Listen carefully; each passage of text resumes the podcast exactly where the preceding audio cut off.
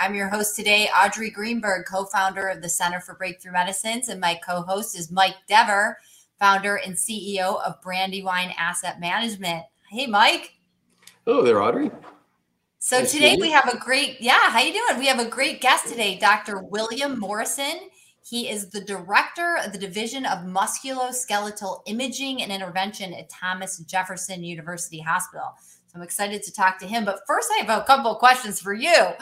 What is happening in this market? It is so volatile. Nobody knows where to put their money, how to protect themselves. Do they just take their money off the table and hold it in cash? How can we protect ourselves? Give us some color. Well, we're getting we're getting those questions a, a lot. Um, with the especially what's happening recently as we tape this show with the Russian invasion of Ukraine. Um, a lot of people were just shocked by that because if the market reaction to that was the day that happened, the market rallied strongly. And right. I think it's just one of those things. Markets are behaving in a sort of an odd way. That's how they they always are, really. And after really a lot of time, the last six months, we've seen a lot of um, negativity in, in the tech industry, and a lot of these stocks have really fallen off quite a bit. So they were they were oversold and due for a bounce. But the the key, I think, is um, these these events happen. Um, they they are difficult. You it's very difficult for people to try to market time, uh, get in and out at the right time. There, there were a lot of people that sold that morning of the invasion because the market was down three percent and then rallied. So people made the wrong decision early on, saw big losses in those positions or reasons that they should have stayed in at the end of the day. Uh, so we we generally try to say don't market time, but there are different ways you can protect your accounts against events like this that that you know cause damage to them. Yeah. How do you do that? How do you protect yourself? And like, what about retirement accounts? You know, what do you do in those? And the, the, I, I just really have been feeling a little bit lost lately. Right. Okay. So what a lot of people do, um, it, because they can't market time, they generally just settle to buy and hold, and they create a portfolio that they believe is diversified. But the reality is, stocks are diversified when they're going up. They tend to be uncorrelated and they act a little differently from each other. But when things go down, they become highly correlated, and everything seems to fall together. So exactly when you need non-correlation, you need the protection. You, you don't have it when the markets are dropping. So there are products on the market today that enable people uh, to hold stock positions and have them protected on the downside. Okay. Now, most of those that are out there, and there's one that's become quite large that JP Morgan has, um, they do that with a trade-off. They limit the upside. Right. So you, you may get downside protection, but overall, over a full cycle, you end up with lower returns in the portfolio. Um, so I, I don't know if I would recommend that to people as a way of protecting downside. So what do you um, recommend? Well, so I mean, you know, kind of talk our book. You know, what we've done is develop based on the work we've done in our trading over the last 40 years, uh, a concept called risk replacement. And what that does is replace the risk you have for owning a market like the S&P 500 with a more diversified portfolio, but still retain the upside exposure of that original S&P 500. And we do that by owning the S&P 500, for example, and we've done the same thing with the Nasdaq 100, and then protecting the downside with put options. So, for example, year to date, our Nasdaq 100 product is flat. The Nasdaq 100 is down 15% um, because the puts just offer protection to it. And then uh, the puts are paid for by a broadly diversified portfolio. So it's essentially using modern, um, modern portfolio theory, which states that you should really diversify your portfolio, but it's really diversified across a variety of return drivers, as I refer to it in, in my book, um, that are uncorrelated to each other and enable you to make money regardless of what the stock market direction is doing, whether it's going up or down. So you've replaced the risk of owning the S&P with something that's a lot less risky and offset that risk with the put protection. So in the end, you could end up actually with greater returns um, than you would have just holding stocks because you're limiting the downside. So for example, now, if the market recovers, you're recovering from a much higher level. I really wish I would have listened to you a couple months ago. yeah, and so we get that from people as well. Yeah. And and and the issue we have, you know, for for them is it's it's never the wrong time to make the right move. Yeah. And it yes, we we could have protected you had you been an investor with us two months, three months, six months ago. But the reality is over time, if you end up with less risk and greater returns, it's it's never the wrong time to to do something like that. And and risk replacement, you can it's something we invented, you know, essentially, but there's other ways to do that yourself with protecting your portfolio with put options and then creating a diversified portfolio to help off uh, pay for those put options. But um, there's there's things on the market that you know we wouldn't think are as good, but they're they provide downside protection as well. Why aren't you limiting your upside though? That's understand. So if the market rebounds, how are you still getting the same upside? Yeah. So the if you kind of think of it that if the market's say going up 10% a year and you're paying for the cost of protecting that with puts that cost like an at the money put, which means it starts paying out as soon as the stocks start falling, that costs about half that to hold each year. So that's maybe 5% the cost of that. So if the market just goes up 10, you're losing five, you're only going up five. Oh, I see. But if then you layer in this return driver diversifier that we call, that we've you know developed to pay for the puts to earn that 5% a year, okay, you've got your 5% back. And now you have downside protection from the first dollar loss all the way down to, to 0 you You're mm-hmm. protected. But the upside isn't lost by that five isn't reduced by that 5% return because you're offsetting it with something else. So you can offset it with a portfolio now. If you think about it logically, that only needs to make 5% a year. So right there, it's half as risky as the S&P, which is making 10% a year. Because mm-hmm. you only need to make half that to pay for the cost of the put protection to protect your downside. So that's why it can earn a greater return because the puts are being paid for. And if the market drops normally and it has to recover. Like in the financial crisis, the market dropped over 50%. Had to make 100% to get back to even. You know, with this strategy, that those the protection would have stopped the drop, even at the worst case, depending on the structure of the portfolio, at maybe 20%. So now when you make 100% back, you're up over 50% already in new high yeah. Not just back to even. So that's how you can earn a higher return because you protect the downside. It's it's it's counterintuitive to most people, but protecting the downside, reducing losses should properly structured lead to higher returns over time. Okay, well that's very it's very interesting and it's good to know that there's hope out there for those of us that um, you know may have lost money in the market. So uh, we do have a we do have a question um, from the audience, of course, as we always do. Um, Ted Donaldson from Philadelphia asks, "What is a target date fund?" Oh, okay, Ted. Um, they're pretty simple. It's a target date fund, and there's there's hundreds of these out there now. Is a fund that does the asset allocation between stocks and bonds for you. So the traditional asset allocation that might be 60% stocks, 40% bonds, doesn't suit everybody. But a target date fund is designed so that if you're retiring later, like in 2050, 2045, it'll have more stocks in the portfolio today because it assumes you can take more risk because you have more earnings potential between now and when you retire. Where a target date fund that's 2025 has a big concentration of bonds in it because bonds are supposedly less risky. So you have more allocation there. So you're not going to lose a lot of money when you're nearing the end of your earning years and going in or are actually in retirement. So it's just something that automatically does the allocation for you. The longer dated target date funds are riskier. The nearer date funds have more stocks in them. Uh, I'm sorry, the, the longer date funds have more bonds. The nearer date funds have more stocks. Makes sense. Makes sense. Well, if you out there want to send your questions into Money Matters TV for Mike or I to answer, please do so as follows. You can have your questions answered on Money Matters. Please go to our website, money-matterstv.com on our homepage, click on the banner on the right that says Send Us Your Questions. While you're on our website, you can find information about our host and guests, as well as show notes and links about this show and past shows. Money Matters is also available as a podcast on iTunes and Stitcher, so you can listen to Money Matters while you're on the go. That website address again is money, M O N E Y, dash matters, M A T T E R S, TV.com.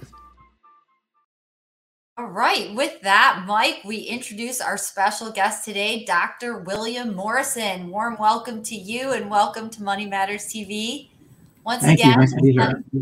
Yeah, it's great to see you uh, and all your accolades behind you. Uh, I just want to give you, a, audience, a quick introduction. So, you are the director of the Musculoskeletal Imaging Institute at Thomas Jefferson University, and by the way, very interestingly, medical director of Trace Orthopedics, as it says below your face there. And what I also found found interesting, which is probably what everyone else found so captivating, is the medical care consultant for the Eagles, the Flyers, the Sixers, the PA Ballet, all these wonderful institutions that we have in Philadelphia. So, welcome. And why don't you just tell us about yourself? You have such an interesting background. Yeah, thank you. And it's an honor to be here.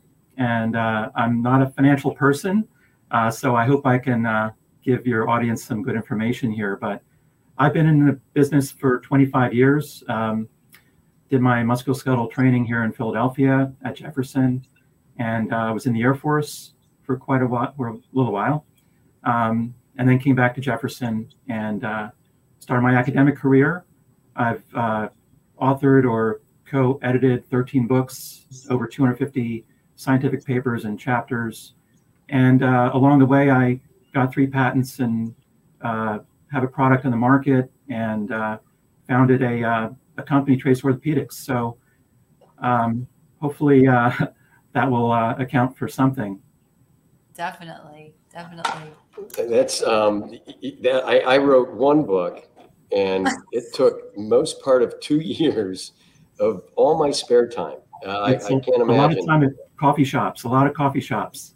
Right, exactly, and uh, and and the articles, papers. Um, that's that's that's quite impressive. Um, now, I with the uh, sports teams, uh, how does that work from a, a business aspect? Um, how do you how do you run? Yes, it? it's it's very interesting um, being involved with it, and my my colleagues are mostly uh, deal with players nowadays. But um, in the early days, I learned some interesting things, which is it's not always the uh, it's not like the teams search out the best uh, doctors. It's usually large um, institutions like hospitals and uh, large orthopedic groups that really kind of bid for the job, the the contract. And so that's why at most sporting events you'll see large medical institutions or orthopedic groups advertised because they buy advertising uh, uh, for those teams. And then to take care of them, um, the teams can switch at any time uh, as their contract gets renewed. So, but um, what's good is that usually these are the best doctors in the area. So that's a good thing. Now, me as a radiologist, we're on call 24 7, 365 to take care of these players. Um, so if there's a game going on, you know, we'll we'll uh, image them right away. So we had a quarterback get injured uh, years ago, and right before halftime, and they literally came up uh, Broad Street with a uh, entourage of police cars, and I greeted them outside the hospital, brought them in, scanned them, and they had a result before the end of halftime. So that's kind of the service we we offer. But it is interesting from a, a contractual perspective. You know, players, unlike us, you and I, players will tend to hide injuries if they're in the last year of their contract, and they'll tend to uh, maybe accentuate injuries, perhaps, or be very sensitive for injuries if they're in the first year of contract and they're secure. Um, another interesting point is if you see a player coming through for like a draft pick or a free agent, if you find that they've gotten a one year deal or it's packed with incentives, oftentimes we found something on the imaging that is a warning, like a red flag for the team. Well, super interesting. How do you go from making it as a doctor? You're obviously a brilliant uh, doctor. It, to to sort of becoming an investor and an entrepreneur. And how do you get that? I mean, it's a risky thing to do, right? You have to have a certain personality. So, what made you decide to do it, and how did you do that transition? Yeah, it's very hard. Number one, we don't really have training for it, so you have to kind of pick it up as you go. Secondly, there are some disincentives. Um, you know, if you're in private practice, for example, your incentive is to produce a lot of work, to do a lot of clinical work. So anything you do like this is in your spare time. It's the same in academics, like I am, but in the early days, you're incentivized really to do research and write chapters and give lectures. So that's kind of what they want you to spend your time on in addition to clinical work. And you have to build up your reputation as well. So I spent my time doing that for the most part. But um, anytime you're working with uh, patients, with medical devices and products, you see that there are some obstacles or some inefficiencies. And it might be an application, a software, it might be hardware like a medical device. So um, you just turn that switch on in your head and say, well, what can I do that will help uh, make this uh, easier or faster for everyone else? Um, and a lot of times people uh, just do what they've been told to do or what they've trained to do, and they don't think kind of in that in that way. Like, you know, people do whatever they've been taught, and they teach that to the next people coming along. But if you think about it, you can really change things for the better if you come up with a solution. The solution has to be in your wheelhouse. Like I can I can say, well, there'd be an app that would be great to make this easier but I don't code. I don't I don't know anything about writing apps. So that's not my wheelhouse. Whereas simple, you know, mechanical engineering, I I can I can handle that. Um, so when I was in the Air Force, um, I, we were doing uh, procedures on the spine, and I said, you know, it'd be great to have a steerable needle. Um, and there's no steerable needles out there. I searched, and there was no patents for it. So I uh, designed one, um, flew to Sweden to a pitched to a company and uh, called Apriomed, and they liked it. Um, they made a prototype overnight. Uh, we signed the contract and drank Aquavit in the morning. So, uh, you know, that's that's how it can go. And so that was my first device on the market. And then um, I was doing uh, procedures a few years ago, and I thought, you know, we can actually. And this was after bilateral shoulder rotator cuff tears that I went through. I said, you know, we can probably repair these through a needle. And so I made a device in my garage, um, pitched it to our innovation office here, and we got a provisional patent. And from there on, that was beginning of the roller coaster. Do, do you have a mechanical engineering background? No, I just really enjoy it. Oh, wow. it's a hobby. So, so you're self-taught. So you have the medical background. You know what you need to do there, and you have enough knowledge and uh, intuition, I guess, to be able to design from the mechanical side uh, as well. Well, the good thing is I'm, I'm not really that smart. So um, I, I try to think of the simplest way of doing stuff, which is generally the cheapest way of doing stuff as well. Um, and I'm also fairly lazy, so I try to come up with the easiest way of doing things. So you're so you're you're dumb and lazy. yes. 250 articles, 13 books, three patents, two companies. Uh, okay, uh, I, I'd hate to think of what you could do if you actually were smart and energetic. I mean, that. Not to mention, not to mention, he's dealing with all the regulatory compliance of getting a medical device to market. You got to deal with the FDA. That is not a lazy person's job. Absolutely. That's challenging. Well, that's true. Once once you get that provisional patent, you need funding, and you need um, people to believe in you. So you need to be a bit of a salesman, um, and also uh, you need to surround yourself with people who know all that stuff. Because I certainly right. don't know the regulatory part. I don't know the financial part the business part. So I have a fantastic partner, our president and CEO, Adam Greenspan, who's taken this to really another level. Well, that's what I was going to ask you on the business side of it. So you, you, you got this deal with the Swiss company. Did were they um, was that deal to, to buy the product or were they an investor? How did you go? How did you find that first round investing? What kind of money did it take to get this product out the door? Well, that is a uh, interesting point. Is that when you come in to pitch to a company, you have a certain amount of leverage. Um, I had basically zero leverage when pitching that idea because it was just an idea. I had no prototype. I had basically no provisional patent, nothing else. So the company was one I had worked with before. I had a lot of trust in, and so we had a non-disclosure agreement. I pitched it to them, and they did everything. Basically, they were the call it uh, uh, medical device development organization, MDDO is, is what you call it. So they did that function for me, getting the patents, developing it, things like that, and I helped uh, test it. But they were the ones that really brought everything through. Now, I don't get many royalties for it. I don't make hardly any money from that at all. Um, but it did serve as an important uh, function is that um, since it's on the market and going, uh, starting this other company, Trace Orthopedics, I had some background in medical device development. So it really helped have the investors feel more confident that I could get this uh, device through. Super interesting. It's got to be challenging with the angel investors. I mean, how do you how do you do that? What, what if you are an angel, if you're an investor or you're looking for angel financing, what are some of the tips and techniques of, of getting through that process?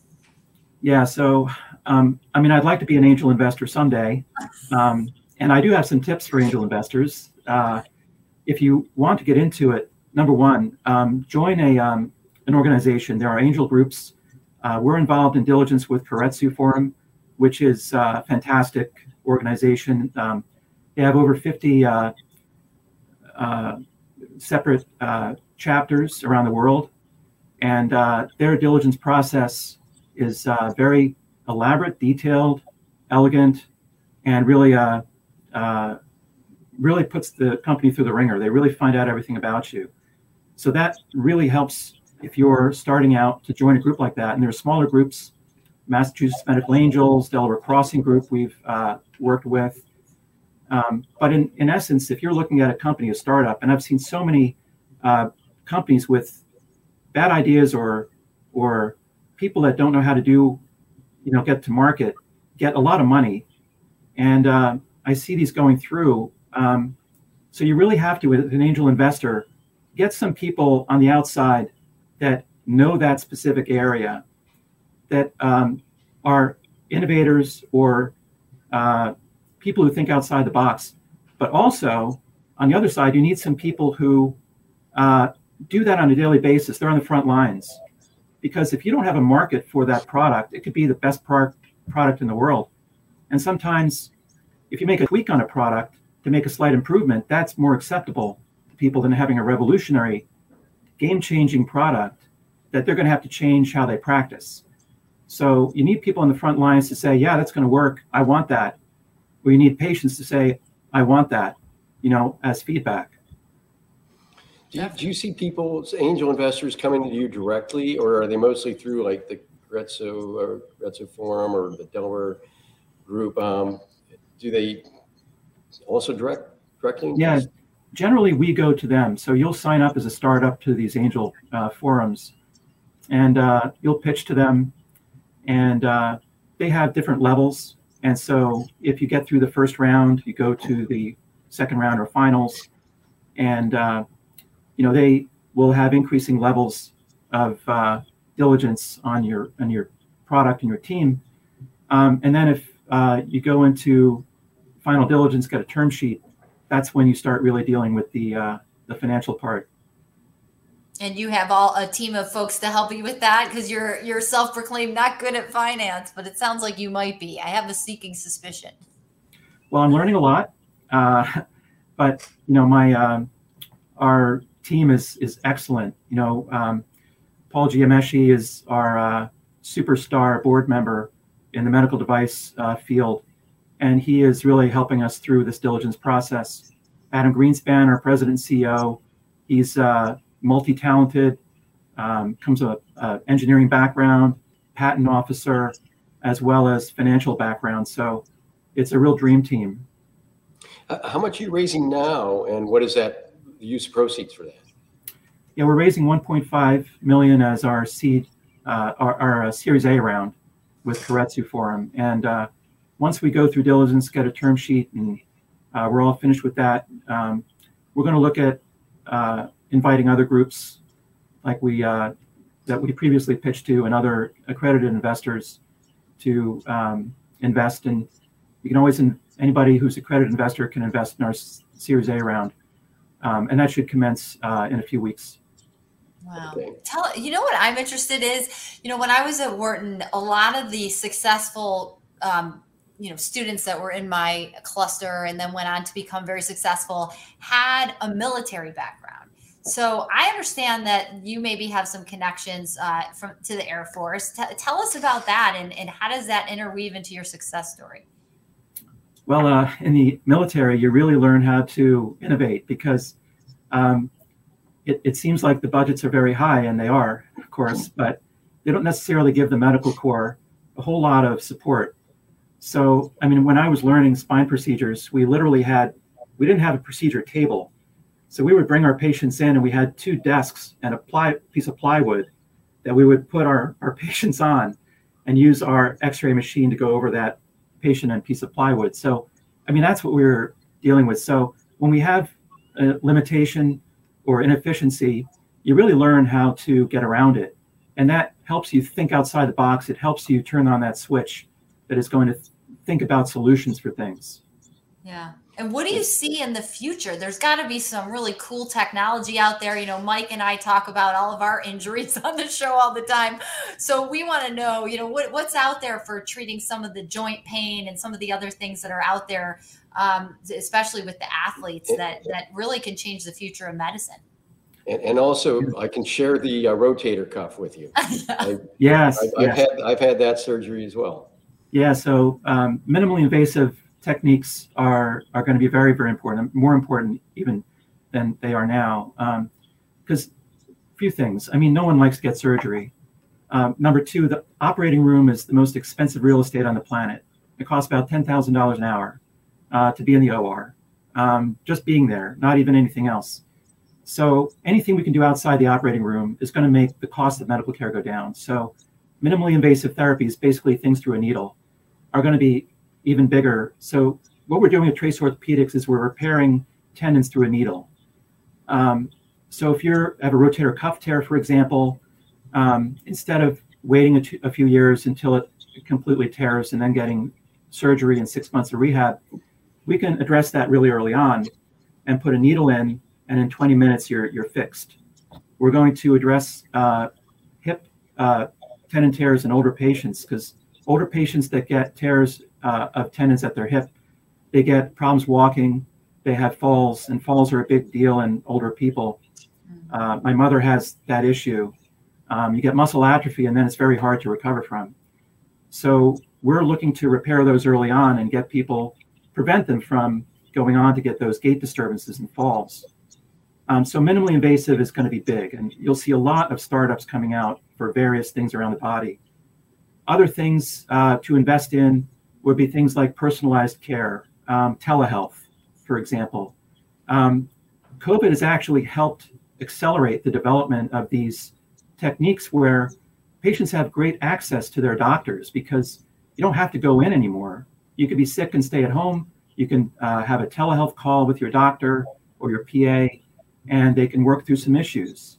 Um, in that regard, um, there's a company I consult with called DocPanel, and they try to give subspecialty care in underserved areas. So you might be in the middle of Iowa, for example, and uh, you don't have any subspecialists there.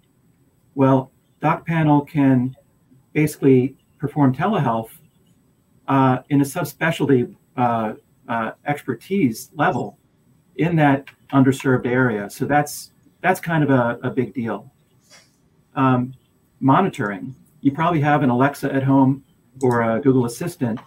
Well, in the future, that's going to help you um, take care of, of chronic diseases and uh, monitor yourself. So you can have blood pressure, pulse, uh, heart rhythm, all those things tied into that assistant that can tell your doctor, you know, watch out, you know, so and so's, you know, going into heart failure, and they can mitigate that without you going to the hospital.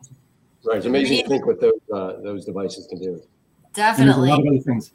Artificial intelligence is going to be big. It's not going to take over as people are concerned about. You're not going to have robot masters, but it's going to be in the background. It's going to be helping us in the background take care of a patient.